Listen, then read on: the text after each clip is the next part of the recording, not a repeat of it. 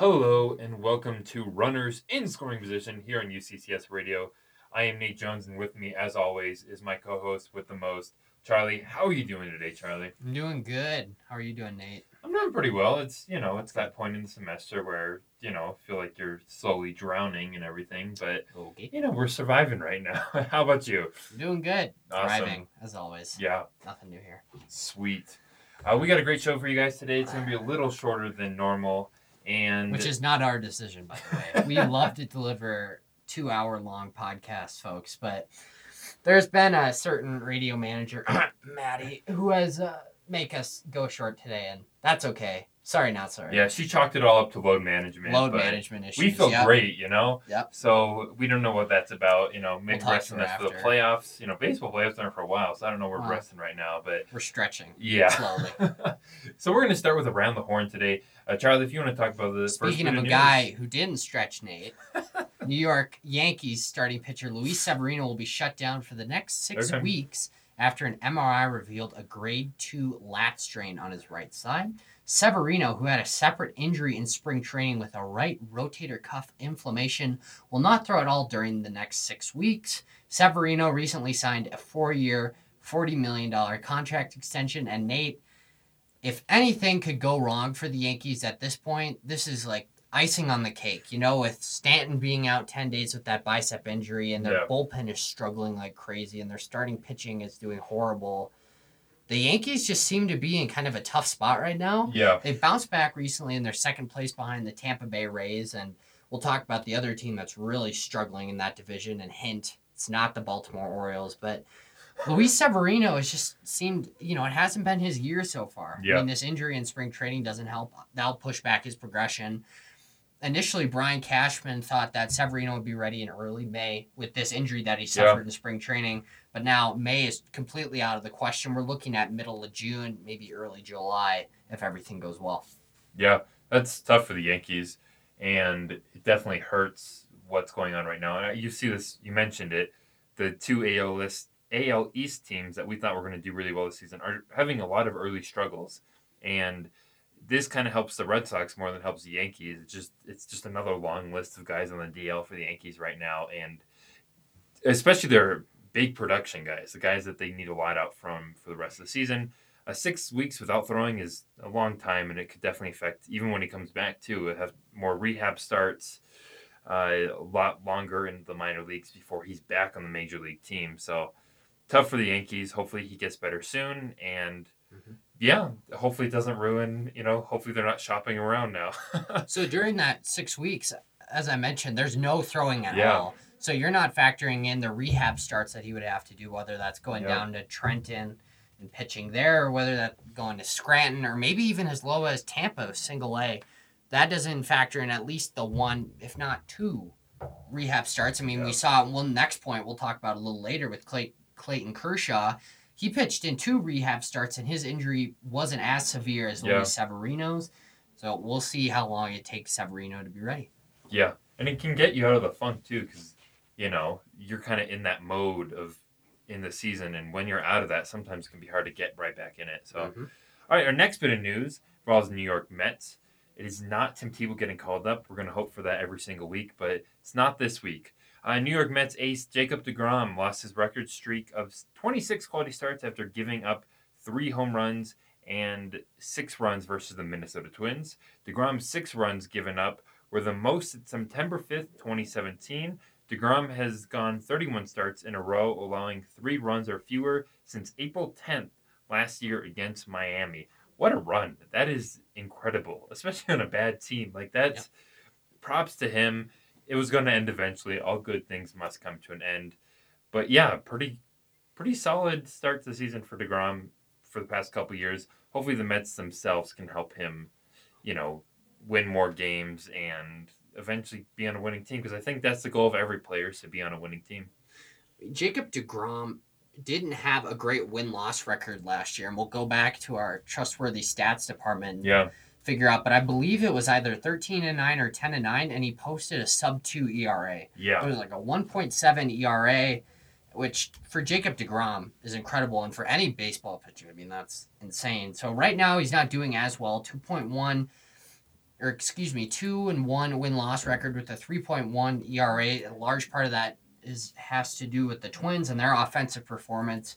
A lot of the Twins players said that they didn't really feel the ball coming off the bat, and they didn't think it would be going so far because it was so cold and damp in New York that they just hit it, and they thought, okay, you know, it might be a pop out to center, but instead it went 420 feet for a home run. Jacob DeGrom did, in fact, go 10-9 last year with a 1.7 ERA, which is absolutely insane. Yep. Brings his 6-year average to 2.68 earned runs. Wow. But Jacob DeGrom, I mean, Mickey Callaway said, who's the manager for the Mets, we finally have seen that Jacob DeGrom is human, you know? And for most pitchers, you know, 3 home runs and 6 runs would be, you know, like an okay, not great night. For Jacob DeGrom, that's absolutely terrible. Yeah. I mean, if you think about it, Jacob DeGrom, one of the best pitchers we have ever seen. I mean, as you mentioned, Nate, his 6 runs were the most that he's given up in 2 years, which is crazy. I mean, you think of any other pitcher who has started, they have given up at least 6 runs within the past year or two. I mean, even the good ones. Even the good ones, Clayton Kershaw, David Price, they've all had their fair share of bad starts. Yeah. But Jacob DeGrom has just seemed to be smooth all last year and all this year, it seems like, and especially in 2017. But I don't know what else to say. I don't think this will be a big deal. I mean, Jacob DeGrom, 2-1 right now and a 3.18 ERA. Half the league would take those stats. Half the league would take a 3.1 ERA. Oh, yeah. So there's no cause for concern with Jacob DeGrom. No. Nothing at all. Yeah. All right. Former New York Met and Philadelphia Philly Lenny Dykstra is suing former New York Mets teammate Ron Darling for defamation and libel, following claims Darling made about Dykstra in his new book, 108 Stitches, Loose Threads, Ripping Yarns, and the Darndest Characters from My Time in the Game. Darling, former pitcher for the Mets, wrote that the former outfielder shouted racial taunts at Red Sox pitcher Dennis Oil Can Boyd from the on-deck circle before Game 3 of the 1986 World Series. Huh. Now, Nate, from my time and from what I've seen, Lenny Dykstra seems to be kind of a loose character. Yeah. And if I recall correctly, Ron Darling has done a lot of baseball announcing with the New York Sports Network, and he's traveled a lot with the Mets. Okay. Done a lot of commentating there. If I had to guess who I would believe more, and I'm not trying to play the game of who I would believe and who I wouldn't believe, I would side with Darling, just because from what I've seen in the past, he seems a lot more reputable. He doesn't seem to be like a loose cannon, seems pretty straight with the facts. Yeah. Dykstra, on the other hand, is complete opposite. He seems very unstable sometimes, and he seems very irrational. And not saying that I would assume that Dykstra would say that, but obviously if Darling has counts about it in his book and has backed it up with facts, then I would side with him more if he has more evidence. You know, if Dykstra is just saying, oh, that never happened, then, you know, Dykstra said that he would file for a lawsuit against Darling, and he's following through on his threat. Wow. So we'll see where this ends up in court. Hopefully this isn't a huge story. Hopefully they settle and they figure it out. But obviously this has been kind of something that's been developing for the past few weeks. Yeah, very interesting. All right, next bit of news. New York Yankees are baseball's most valuable franchise at $4.6 billion. That is up 15% from last year's figure. Some notables are the Dodgers at $3.3 billion, Red Sox right behind them at $3.2 billion, and the Mets at $2.3 billion. So maybe you know more about this, Charlie, but what are they factoring in this value? Are they factoring just how, you know, their payroll, among other things, how much they bring in every year? Is it, you know, championships? I'm not sure exactly how they value it, because it makes sense the teams up there except for the Mets. Yeah. That one doesn't make sense to me. I think a lot of it has to do with central revenue, which is the national TV money. That, okay. You know, if they have games on ESPN or if they have games on MLB Network, that gets factored into it. Okay. Ballpark and local TV money. So if there's local networks, for example, the Twins, if they're not playing on ESPN or MLB Network, they'll play on Fox Sports North. Okay. So that's like the Midwest North area, part of the country where Fox Sports does a lot of their baseball commentary area. Okay. And then as well as, I would say, ballpark money. So whether that be tickets, merchandise, selling anything like that, that's what I assume they go off of. Not 100% sure on that. Obviously, I'm not surprised that the Yankees and Mets are in there because the New York factor, right? I mean, West and East Side, you know, relatively, it doesn't matter where you're playing in New York as long as you says New York in the title. That brings a lot of brand recognition, excuse me. Same with the Red Sox. I mean, I would say Boston is not as big of a brand as Los Angeles is. Los Angeles is probably more worldwide and well-known in Boston. Nate, you could maybe disagree with me on that or agree. Yeah. But I'd say Red Sox, they're higher up more, I would say, for their talent and that they sell out pretty much every game at Fenway. Yeah. LA Dodgers are just kind of a staple. You know, everyone knows who the Dodgers are. They've known who played for the Dodgers, you know, legends like that. And the Mets, like I said, is just sort of the New York factor that plays along into it. Yeah, I'd figure like the Cubs would be up there as well, because you also think when you're talking about especially TV contracts or just venue revenue that they're getting from their ballparks. Sure. Wrigley's a big tourist attraction because it's an old park. Fenway, the exact same thing. People will go to Boston just to go to Fenway because it's that big of a deal and it's been there for over 100 years. And so I think that definitely factors into it. The Mets, it has to be the TV money in New York and people going to those games because they definitely don't have the biggest talent. They're not nationally known necessarily. No. I bet if you ask the average sports fans how many baseball teams are in the state of New York, they'll tell you one, the Yankees. Right. I don't think... ask you how many players you can name on the Mets. Yeah. Just, I mean, that's true. Oh, it's very true. Yeah. People probably learned about the Mets because Tim Tebow is in their minor league system. Yes. They're not that well known. So it's impressive that they're worth that much. And are they out when they're factoring this is probably what they could sell the teams for, which is quite a lot of money. Absolutely. And you definitely see all sports teams, their values are going up for sure, but Mets and the Yankees being sold for $4.6 billion right now. That's kind of insane. Yeah. And it's a lot of money, but you can also factor in that, you know, them keep owning the teams without selling it. They can probably make more just from owning the team, especially when they win championships. Absolutely, I think John Henry right now is very pleased with how probably one of the richer mans in Boston. Fun fact about John Henry, we actually went to the same community college, Victorville Valley Community College out in Victorville, California. He did not graduate because he went on to make a lot of money and... Well, obviously not a lot of grit with John Henry. Didn't stick it out. He's not successful at all. He's not. I was upset because we have a little, like, it's not the best, but a little Hall of Fame wall. Right. And, like, our student center. And he's not on there. Oh. Yeah. I should be on there, too. But, you should be, yeah. You know, I'm a award-winning radio host. But he's not on there. And I asked someone about it because I did an event or something there. And they said because he, like... he won't recognize the college. They won't put him on there. You have to find it out through his like Wikipedia page. He grew up in the neighboring town of mine, Apple Valley, California, went to Apple Valley High School. And he's just, he hasn't really come back ever. But I think we're going to have to put in a media request to the Red Sox and interview him and just ask him, come on, Victorville needs you. And obviously you don't need them. So what's going on? Talk about what you mentioned before. The Cubs are actually ranked fourth at $3.1 billion. So they're right behind. Sense. And then the fifth one I was kind of surprised about is San Francisco Giants. $3 billion. I think, Giants haven't been performing that well lately. But then I think you're right. You're in AT&T Park. I mean, a beautiful spot right on McCovey Cove. For a while, the Giants, up until, I believe, last year, 2 years ago, they sold out every game. Wow. And then once the Giants, even when the Giants became bad, they still sold out games up until, I think, either late in 2017 or early in 2018. The sellout streak stopped, but for a while there, sold out every game. That's impressive considering Fenway, it's impressive that they sell out every game, but it's also a very small park compared to some of these other parks. I think it holds around 35,000, 36,000. That varies depending on standing room and whatnot. But a park like where the Giants play is probably around 50,000 at least. Absolutely. So that's a very impressive number. You also think about when you're... all these cities we're listing are giant cities. So I'm guessing sponsorships also factor into that. I have no idea what sponsors pay to get their name on Fenway Park or Yankee Stadium. That's a good chunk of money. And it also helps that they're in the epicenter of these cities. You know, San Francisco, it's a big part of that city. You think about, you know, smaller markets, they can't get the same kind of money that the Red Sox will get for sponsorship because... one, not as many people go to the games. Two, it just doesn't make sense.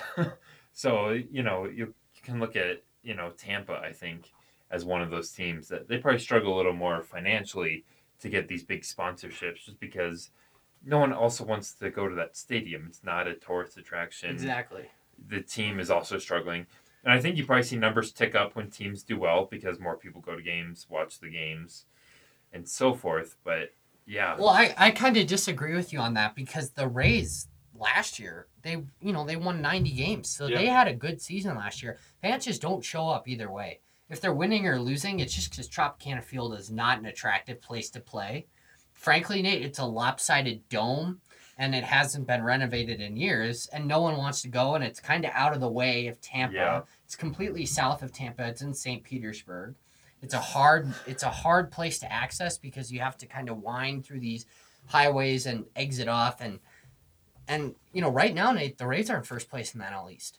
So they're doing something right, but fans just aren't showing up. However, on one case, you know, at the Orioles, who are struggling completely, no one's showing up to Camden Yards. They have one of the lowest attended games in history, and I've been to Camden Yards, and it's a beautiful park. Oh, yeah. But they only drew 6,000 fans. And it's horrible because, you know, every team is destroying them, but you would think fans would still want to show. Yeah.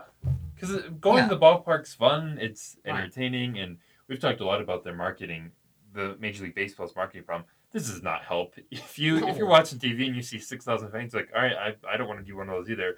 Mm-mm. That's boring because these stadiums are giant. So 6,000 people, you could easily scatter everyone around to where you're nowhere near anyone else unless the people you're with. So that's really disappointing. I'm actually writing a paper a little bit about how Major League Baseball and NBA are kind of switching kind of spots in ratings and popularity. That's very true. And a lot of it, I think, has to do with, one, social media. The NBA has taken off on social media. NBA, they lead Twitter. Yes, my business proposal is actually called #MLB Twitter, and how they could kind of create this culture because the NBA wasn't doing super well 12, 15 years ago. They're starting to lose traction. And then ever since social media has become this huge part, it's kind of grown a lot more, and a lot of that is the loyalty people have to NBA Twitter, and then people can kind of see, like, every night there's something going on in the NBA, and people watching that on social media or whatever are like, oh, I want to go there, I want to be a part of that. Yep.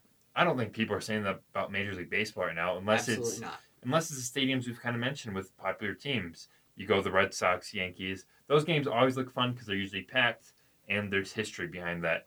I would not want to go to an Orioles or a Rays game right now because it just looks boring. And well, it's not fun. It's not interactive. NBA, you know, more interactive. Absolutely more interactive because they make you feel like it's more of a fan experience and it's more fun. And I've said this 1,000 times.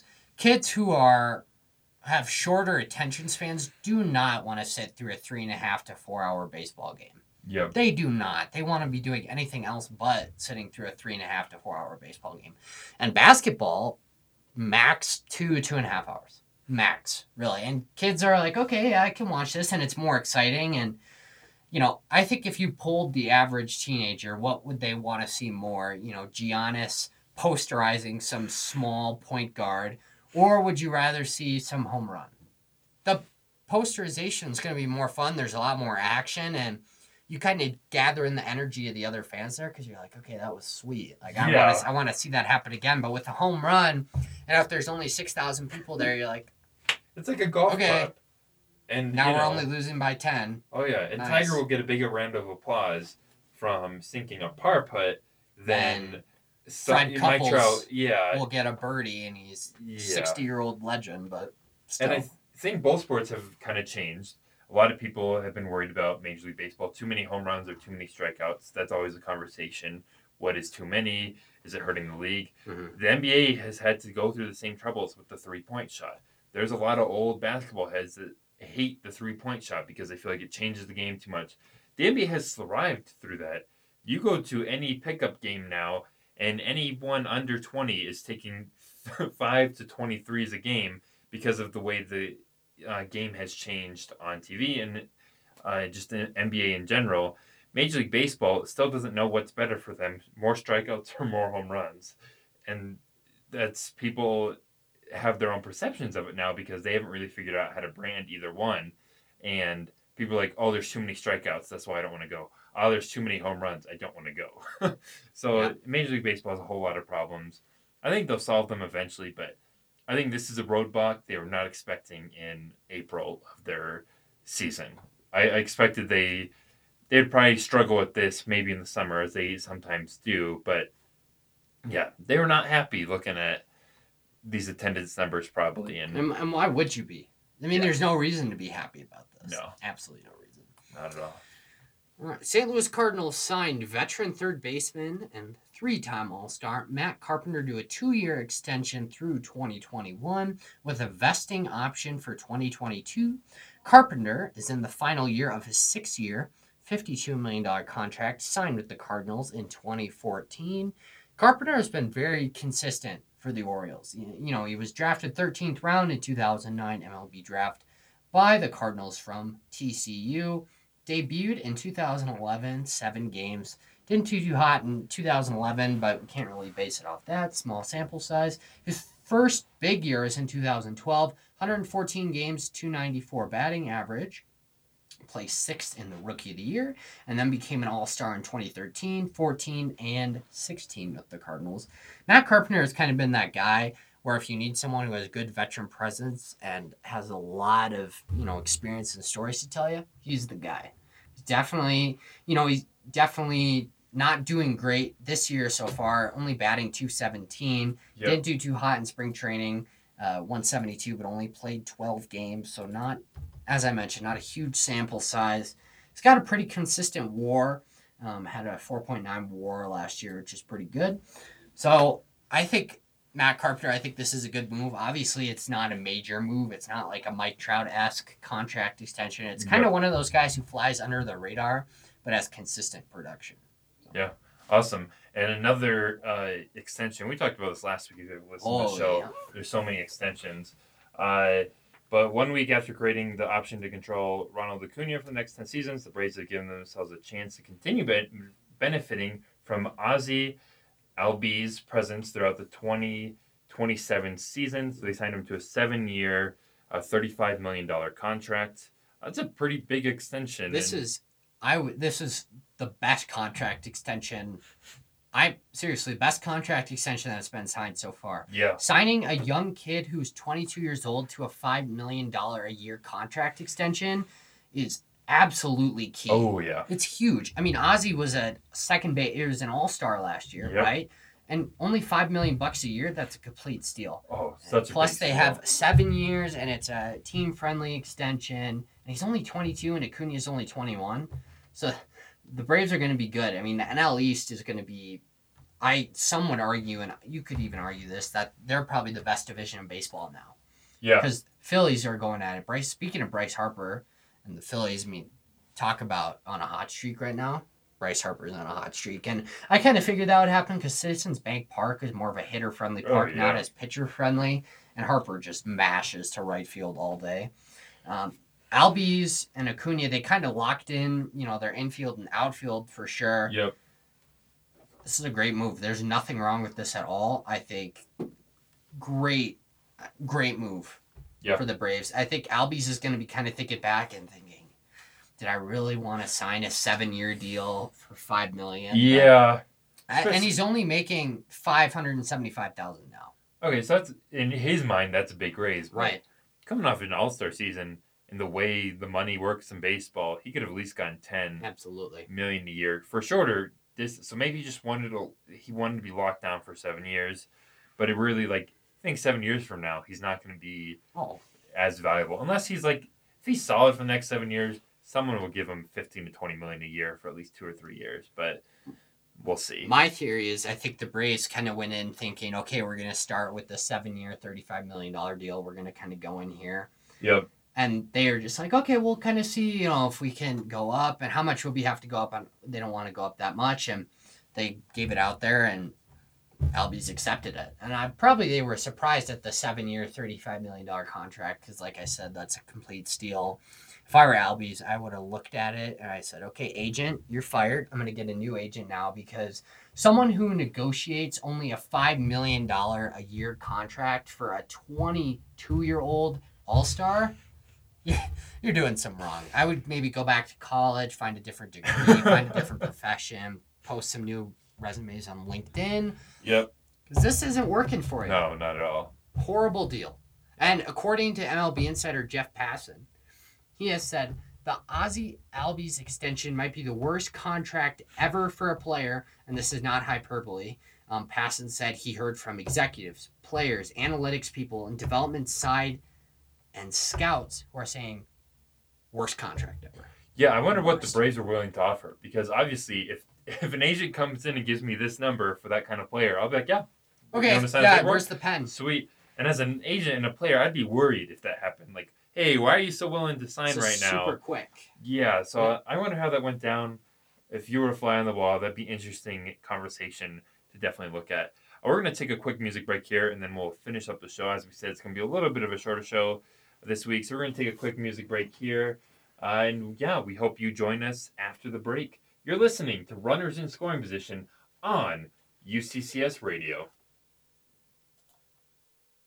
Hello and welcome back to the most illustrious show in college radio. That's Runners in Scoring Position. I am Nate. With me still is Charlie, and we're talking baseball as always, and we're really excited about some of this recent baseball news. I'm less excited about some, and we'll definitely see, but it's a new segment, Should We Be Worried About? If you want to start with the first bit. Yes, and Nate, I would also like to add I have breaking basketball news at the end of the show that I will break. Okay. Very, very illustrious source. Okay. Very good. All right. Okay.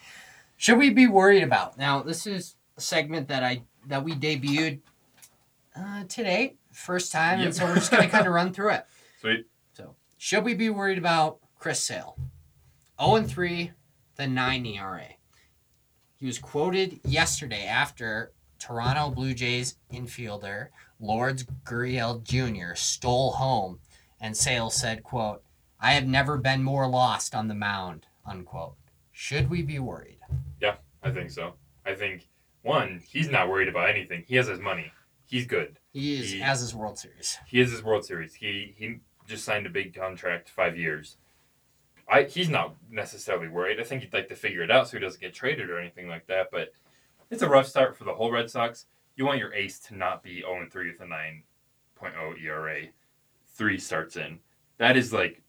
That's bad. Your worst case scenario. You thought you were going to have a much better starting rotation this year, and the one solid from last year is now all of a sudden not solid. It's a big question. I really think the Red Sox need to figure something out, and they'll figure it out, but before it's too late. You know, send Chris Sale down to Pawtucket. Do something. Figure out what's wrong.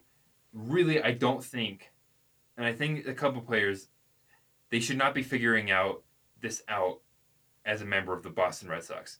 Go to the minor leagues. The Red Sox have a great farm system. Bring a couple of those guys up while they figure out whatever's going on. Nunez, a couple other infielders. I think something, maybe it's a World Series hangover. I don't know what it is. The Red Sox need to figure something out. But talking about someone who needs to figure something out, it's Chris Davis. 0 for 52 now? Is that the newest? Yep. Sweet. Yeah. Well, and I want to talk about Chris Sale a little more, and then we'll go into Chris Davis. But another guy who is struggling right now, and I've said this before, and I know the only reason he is up in Boston right now is because of his defense. Let's send Jackie Bradley Jr. down to Pawtucket, okay? Amen. He's batting 171 right now. 171, okay? And it's not like he's had 2 plate appearances, okay? 41 plate appearances, 7 hits. Only 1 RBI. Which, frankly, is not good. That's not good. He should be producing way more in the outfield, and the Red Sox need that. And maybe you could attribute some of Bradley Jr.'s struggles to why the Red Sox are last in the AL East and 3-9. Yeah. Folks, the Orioles are in 3rd place, okay? The Orioles, who are drawing 6,000 fans a game, are doing better than the Red Sox. That is not good. That is not good. That's a huge issue right now. But Nate, I don't think realistically Chris Sale, they would never option Chris Sale down. I know, okay, that's an issue, but imagine you're sitting in Dave Dombrowski's office, okay? You're Chris Sale. I'm Dave, and I walk in and I say, okay, Chris, we need to talk. And you're Chris, and you're like, okay, yeah, whatever. And I say, I'm going to option you down to Pawtucket. You would go ballistic. I mean, that would be such a horrible thing, even though it's more of, you know, sort of saying that no one is safe, right? I mean, that's what the Twins did a couple years ago with Miguel Sano. Yeah. They optioned him all the way down to Class A for Myers, which is basically sending a message to the rest of the team saying, hey, you guys better shape up or else you're getting sent down to AAA and enjoy the 12-hour bus rides and the box lunches, okay? Because, you know, in Major League Baseball, everyone's flying high, riding high, five-star hotels, catered meals, everything. And so maybe that is a little bit of a reality check. Like, you need to work hard. Not everything is given. Because I'm not drawing all the Red Sox players into large groups or assuming, but I would say some of these guys heading into the year kind of just assume that everything would be okay and that they didn't need to work as hard because, okay, we got a Red Sox team. Nothing really changed except for the addition of Colton Brewer. We're just going to be the same team, division champs. We'll see how it goes. We're not going to work as hard. We're not going to put as much effort in. And I know the players won't say that, but you can't change a mindset. You know, a mindset has to be slowly and surely adjusted over time. It's not overnight that we're just going to change our mindset, right? I mean, someone lives with that mindset, and they live with that idea that the Red Sox, great team, great players, nothing has really changed. No one's gotten hurt, injured. It's sad. And, you know, frankly, I think Alex Cora needs to talk with Dombrowski and say, what do we need to do here? We need to option someone big down and get the message sent to the younger players that no one is safe. Yeah, I think that'd be... And I know, not to cut you off, I know it won't draw a great reaction with the fans because the fans are saying, why are you optioning Chris Sale? You know, it doesn't make any sense, but then you got to think, okay, you don't really care about what the fans think. You have to do what is best for the team. And maybe sending Chris Sale down for a week or Jackie Bradley Jr. down for a week or someone else who's struggling just to kind of say... okay, reevaluate, get your mindset right, do something like that, just so they understand, you know, the gravity of the situation. Yeah, so we kind of combine, like, we're talking about Chris Sale, and another thing, should we be worried about the Red Sox? I think so. No starting pitcher so far for the Red Sox has been credited with a win, all losses, and no one has an ERA below 6. David Price has the best ERA on the team right now with a 6.00. with one loss. Right now, Rick Porcello has a 13.5 ERA with two losses. What about my man, Eduardo Rodriguez? Eduardo Rodriguez, 12.38 with two losses. Yeah. Right now, the best ERA for any pitcher for the Red Sox is Matt Barnes with a 1.8. He's appeared in 4 games, but that's only in 5 innings of work. And he has 1 win. He has a win, Brian Johnson has a win, and Marcus Walden all have wins out of the bullpen, and the Red Sox 3 wins. So they've not, like, had a lead enough for their starting pitcher to get a win so far. We should be really worried about the Red Sox. Barnes seems to kind of be an outlier for this Red Sox team. Seems to be doing very well, which is, you know, not the case for everybody else. But now let's transition to Chris Davis. You feel bad for the guy, right? I mean, 0 for 52.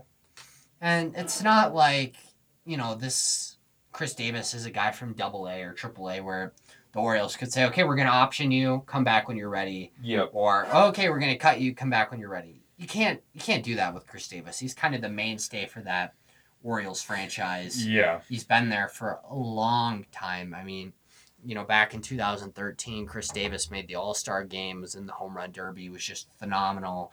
And Chris Davis, I would say, is similar to Adam Dunn in the way that his average is horrible. Horrible average, but he hits for pure power.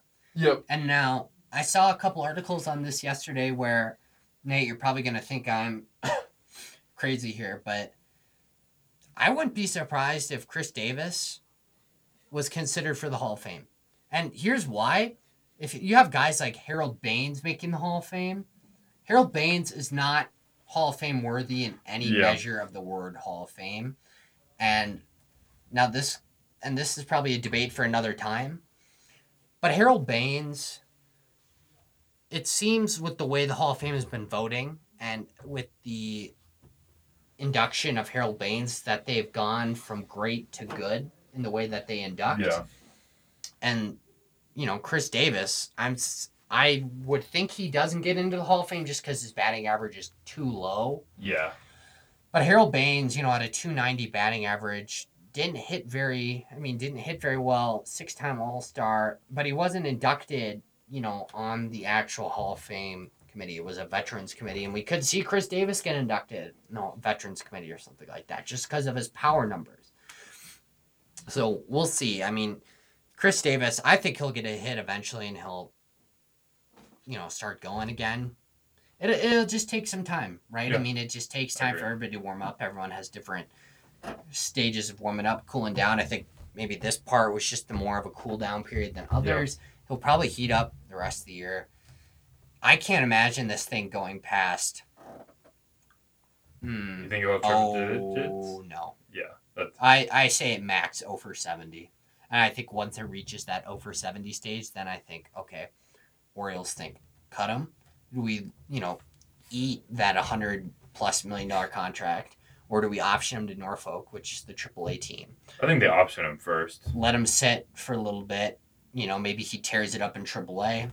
Bring him back. Bring him back, yeah. I think that makes a lot of sense. But then I think if it gets really bad, Logan Morrison bad, where, keep in mind, Logan Morrison hit 180 last year. Okay. About 100 games for the Twins. Yeah.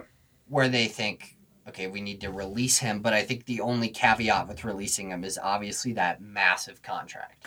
I mean, you're wasting all of that money, and so we'll see. Let's see. The New York Yankees, and we talked about them. Yeah. The injuries and the pitching trouble, now they are second place in the AL East. Okay. So not as much cause for concern as the Red Sox. Yeah. But I still think there's a problem there. Absolutely. And... yeah. The Yankees, I mean, they, like I mentioned in the beginning of the show, injury problems. And we saw that with Severino. We've seen that with, you know, Giancarlo Stanton. Pitching trouble. Bullpen has been terrible. Their starting rotation has been terrible. No one's been hitting great. Is it cause for concern? I would say not as much as the Red Sox. Yeah. The Red Sox, for me, and Nate, you have a different perspective on this because you're a diehard Red Sox fan. Yeah. The Red Sox, for me, it's troubling. It's very troubling. Oh, yeah. You're not, you know, in the first series anymore. Okay? Yeah. We're getting out sort of into the middle of April, end of April, where this is kind of setting the tone for the rest of the year. The Yankees, I think it's kind of unfair to compare them to the Red Sox now because the Red Sox haven't had any catastrophic injuries or any severe injuries so far. I would say the Stanton thing's not a big deal. Okay, Stanton is basically the Hulk. He can absorb a 90+ mile an hour fastball to his bicep. Yeah. No problem. The Severino thing for me is a little troubling. Yeah. You know, being injured twice within a span of 6 weeks and it's being out for another 6 weeks and probably won't make his first start until the middle of the season. That's concerning. I agree. I would say, though, it can be fixed because the Yankees do have a lot of good young pitching in AAA and throughout the minor league system where they can call up a starter, whether that be a guy like Chance Adams in AAA, who was kind of a young righty from Arizona, easily can be called up. Not saying he could fill Severino's shoes, and there's very few who can do that, but he can kind of piece together what needs to be done when the Yankees, you know, come back to full strength. We talked about the Red Sox. This cause for concern. Obviously, I think Alex Cora's job is safe. I think it's safe. They added him to a bigger contract extension. Exactly. Yeah. I think if this continues next year or two or three, then it's cause for concern where you need to make a switch. You win a championship in your first year, you kind of get a pass for the next year. Absolutely. In my mind. Yeah, I think this is a huge dip, though, and we've seen it with the Cubs. You know, I think they were kind of on a World Series hangover in 2017.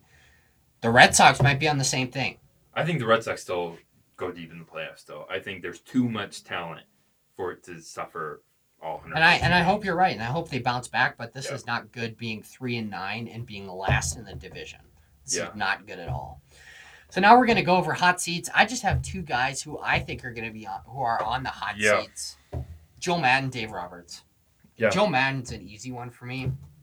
Because the way I justify Joe Madden being on the hot seat is this Cubs team should be a dynasty. Yep. They should be a dynasty. I mean, they have Russell. They have Baez. You have Bryant. You have Rizzo. You had great young pitching. You have Wilson Contreras behind the plate. What else do you need? Yeah. Really, I mean, you should have won 2 or 3 World Series titles by now. Okay, winning one and then having subpar seasons the next 2 years is not going to cut it for the Ricketts ownership group. Okay? Losing a wild card game on your home turf is absolutely embarrassing. Yep. To a Brewers team that was frankly